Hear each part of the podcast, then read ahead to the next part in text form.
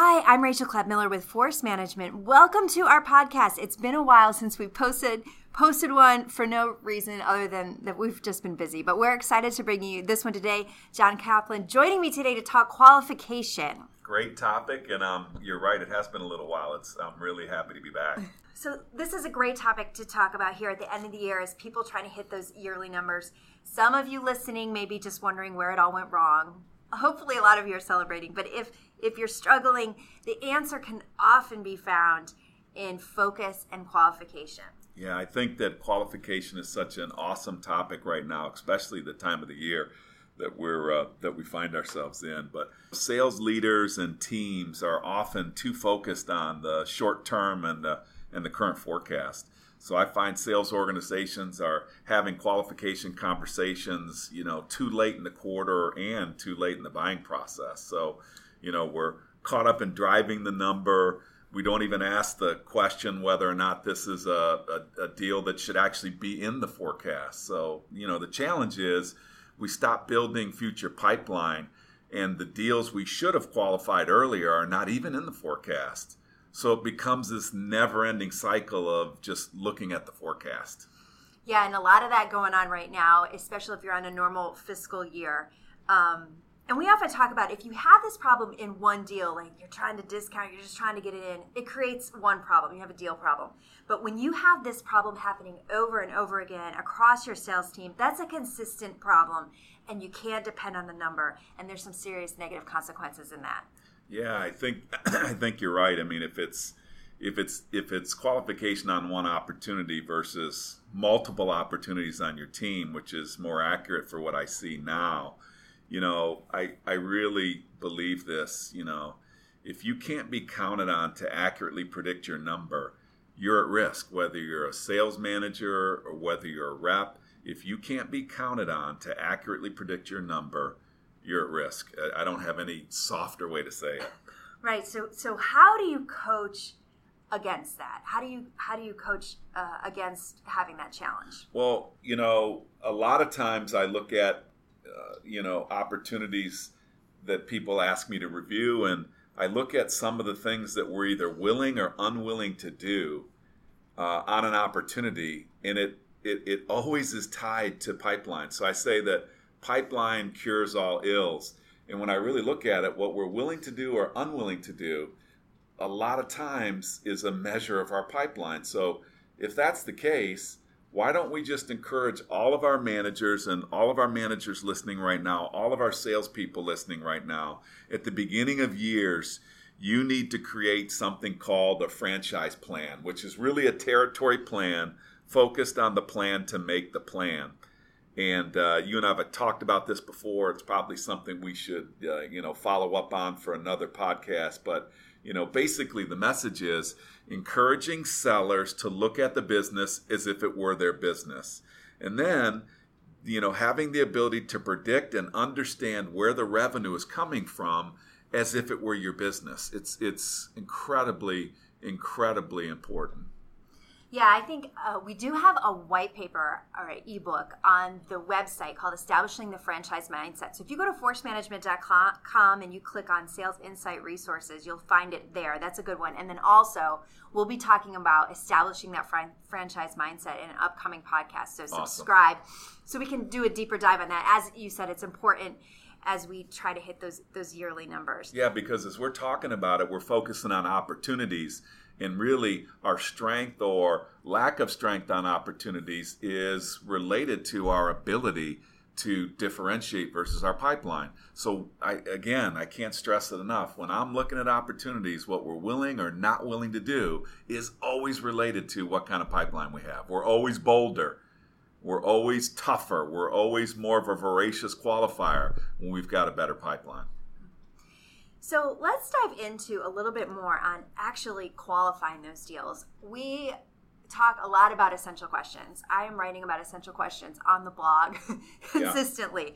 Yeah. Um, when it comes to various areas of sales effectiveness, qualification no different. So let's talk about those essential questions that you need to be asking yourself on every deal. Yeah, at the top level, I think it's, you know, I know we'll probably dig into you know, MEDDIC and MEDDPICC a little bit here. But at the top level, very simply, you know, we should ask ourselves kind of three essential ones to get started. Do we even belong in this deal? Where is the deal strong for us? Where is it weak? And for what reasons is it weak? And what actions will move the deal forward more efficiently and effectively? Those are really good kind of top level qualifications that you can look at. And that's good for reps to remember. That's good for managers to remember. Yeah. Both need to be asking those Yeah. questions. And your ability to have the answers, which is what the point of the essential questions are to, to develop the answers, your ability to answer those questions comes down to having that ideal customer defined. Yeah, I'm glad you highlighted that because for me, I see a lot of this. Like, uh, you know, ideal customer for me is those those customers that you know that are opportunities with customers that you know have like three to five main criteria, whatever that is, which puts the opportunity into the sweet spot of your company. And what I mean by that, it's like, you know, things like solution fit, things like industry fit, things like company size. I don't care what they are, but what are those three to five criteria that every company that you put forth for an opportunity or is in your pipeline meets what we call an ideal customer. Anything outside of those criteria has to realistically be labeled an outlier. And why do we say that? Because we develop a history with ideal customers, our solution is set up for ideal customers. Our pricing and our ability to solve their problems is set up for those ideal customers. And again, things that are outside of that ideal customer tend to really wreak havoc on companies. You could get a deal. I remember working, you know, a PTC years ago, and one of our competitors took a deal from a company that probably was not an ideal customer for them, and that company took them down. They no longer exist today. Yeah, and to your point, if you don't define that, all you're going to be doing is managing outliers. Yep. So once you have that ideal customer, you need to walk them through the qualification, right? We teach MEDDIC, uh, MEDDPICC is a version of it. Talk about the power of having a methodology like MEDDIC that allows you to voraciously qualify. To your point, Yeah, so you know, I think, I think that tool, MEDDIC, MEDDPICC, whatever the variations are, I think it's a very simple model to remember. And you know, the most elite sellers in the world, they all are, you know, they're all doing some kind of version of of MEDDIC. And it's because that they understand that there's depth inside of it. So the value doesn't come from the fact that it's simple, it comes from the massive depth of the qualification. so let's take a step back. Let's talk about what MEDDIC MEDDIC is. Uh, we do have a lot of content on it on our website, so you can find it there. But give us give us the high level there on what MEDDIC is. Yeah, so again, it's uh, it's MEDDIC or MEDDPICC. It's an acronym that was you know developed about 25 years ago uh, from a previous company that I worked with called PTC. Uh, they are probably known as the most elite, voracious qualifying organization in the world. Uh, their stock, uh, you know, they went from zero to a billion dollars in less than 10 years. The stock split five times in seven years. And the part that I'm most uh, in awe of during that time is that they went for 43 straight quarters of never missing their number. You want to talk about voracious qualifying. 43 straight quarters of never missing your number. That's 10 plus years.